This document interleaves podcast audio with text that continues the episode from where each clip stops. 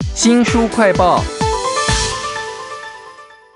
国定假日每一年啊都一样，除了愚人节可以捉弄别人一下，其他的节日都好平凡哦。但是您知道吗？在这个世界上啊，竟然有世界飞碟日、浴缸读书节，还有开怀大笑日啊！这些奇怪的节日都在这一本军委的节日报告当中，请到了作者王淑芬老师。王老师您好，周翔您好，听众朋友们大家好。这是军委上小学系列的另外一本作品啊，我一边看一边笑，而且笑得好开心啊，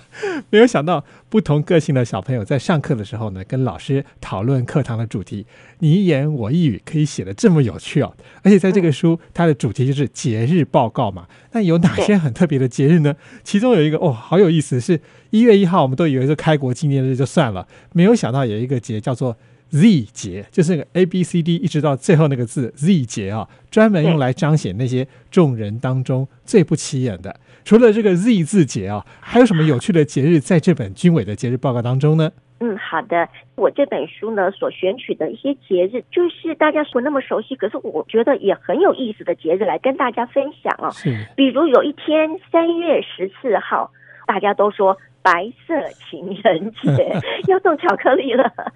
那其实对呃科学界或者数学界来讲，这一天呢就是一个很重要的数字，就是 三点一四一五九， 是什么呢？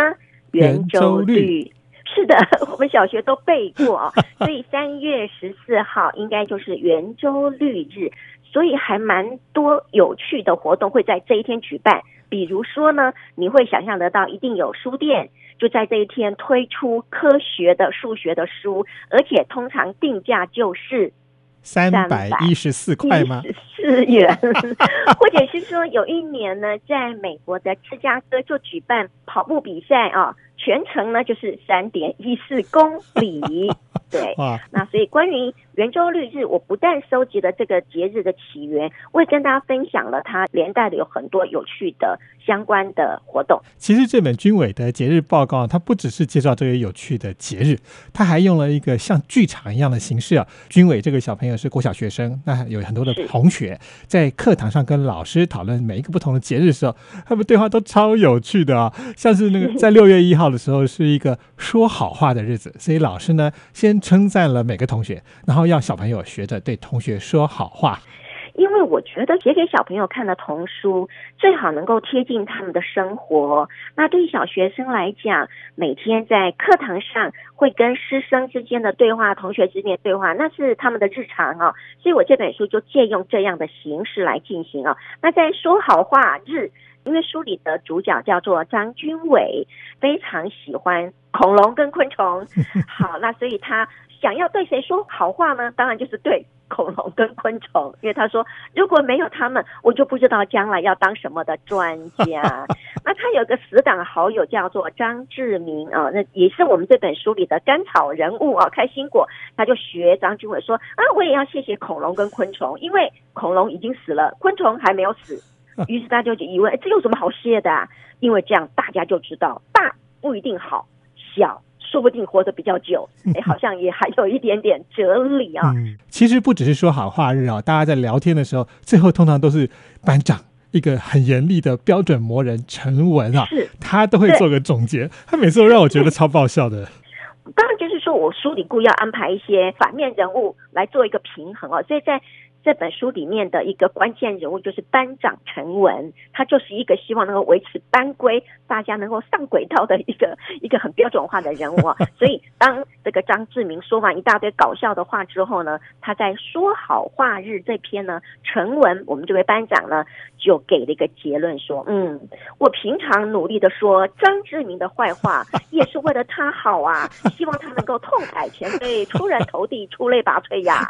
我觉得这些小朋友啊，他们这一讲出来的话，虽然就是天真，然后没有想太多，但是常常真的超爆笑的。我觉得这本军委的节日报告真是一本非常好的休闲读物，而且不是给小朋友看而已哦。这些课堂上的事情呢，后来张军委都被迫要写在日记上，而且后面还有心得报告，他写的也超有趣的。例如他说呢，没有事情的时候啊，强迫别人说好话非常难。像是他要赖床的时候，难道让他的妈妈说真是个懒洋洋的好孩子吗？这本书到处都是这样的东西。我很好奇您是怎么样创造或者是收集这样的趣味啊？我这个系列写的其实还蛮多是真实发生过诶、欸、因为我以前是小学老师嘛，或者是曾经在我班上，或者是我听我的同事呃转转给我听，因为你知道小朋友哦，很多的童言无忌非常好玩的，所以我这个系列的创作应该是起源于观察，那当然加上我自己的一个文学技巧的转换啦哈。好，比如说呢。呃，我在这本书里的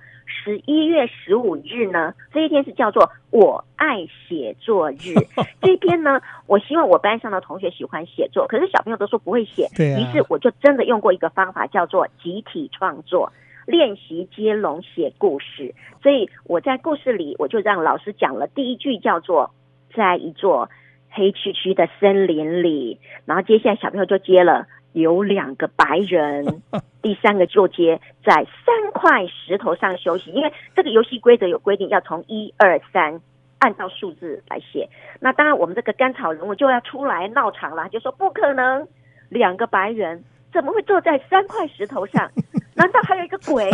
于是班长就出来主持正义的，难道不能写成鬼故事？好，那我就是希望用这种很有趣的方式跟大家分享，在每一个教室现场，或者说不定在一个家庭现场里面，每天有这种童言童语发生啊，这都是好玩的一个我们生活上的一个很棒的写作素材啊，真的超好笑的、啊。我想来介绍一下这主角好了。我看到他每次写那个节日报告的时候，他的心得都好妙啊。例如说，如果那天叫做没有节，就什么都没有的节日哦，那他的心得报告就是我没有心得、啊，感觉就很想偷懒的样子。这么多的这个有趣的心得，可以看得出来这个军伟是个什么样的小朋友吗？是。当然我们大概每一个作者都会这样做，就是在书里面你一定要去塑造一些个性比较特殊的一个角色，好让读者能够印象深刻啊。所以我书里面的塑造，除了刚刚介绍的张志明就是一个调皮捣蛋鬼，那主要的主角军伟呢，他就是一个冷静的旁观者，他经常会观察到班上的谁谁谁说了什么，就像是每一个读者在读这些书的时候，就自己化身为军伟，也走进这个教室啊。比如说在四月二十三日是世界书香日，军伟写的心得就是嗯，除了我们要阅读有书香，其实应该也可以有一个节日叫做世界饭香日，因为要感感谢有饭吃嘛，或者世界面包香日。当然呢，这个时候呢，调皮捣蛋鬼张志明就要出来提醒他说，诶，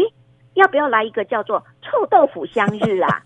啊，或者是说三月二十一号是世界诗歌日，然后那个军伟就提到说，我觉得这一天呢，最好的庆祝方式就是大家要去买诗集，因为妈妈说啊，诗人通常都很穷，然后爸爸就说，诗人当然要穷啊，如果诗人很有钱，每天吃高档牛排，肚子大大的，就不像诗人啊。这个淑芬老师啊，我觉得有私心，因为你这个军伟的节日报告里头，我想一半以上都跟老师希望有的节日有关啊，写诗写作文什么东西的，应该有一些跟这个写诗写作文这种教学主轴没有关系的节日吧。嗯，对对对，你知道世界上的节日其实很多，那我当时在收集的时候，就是希望能够多收集一些小朋友有，第一个当然要小朋友也觉得很有趣的节日，那第二个当然我们的文学作品很希望就是回归到阅读跟写作，所以就难免有点私心，就是这里面我多放了一些跟阅读啦、跟写作啦、跟创作有关的节日是比较多一点点。是啊，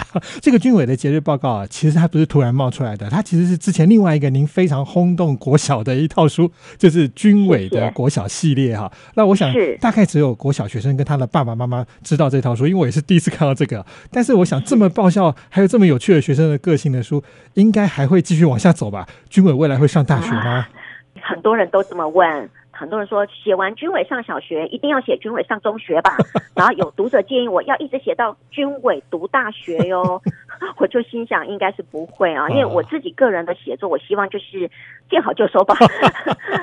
我的兴趣比较广泛，所以我也想写一些别的系列啊。那很高兴就是读者们非常喜欢这个系列，因为军伟上小学等于台湾的孩子量身打造的，在我之前没有人这样写过啊，所以我也很高兴呃，我们的很多的亲子读着这本书，然后就这样长大。所以我现在读者其实有一些是他告诉我他从小是看剧伟长大，那是真的。是，如果听众朋友有兴趣的话，可以去找一找王淑芬老师写的军委的国小系列，还有这本军委的节日报告。非常谢谢王淑芬老师写了这么爆笑有趣的书，谢谢您。谢谢。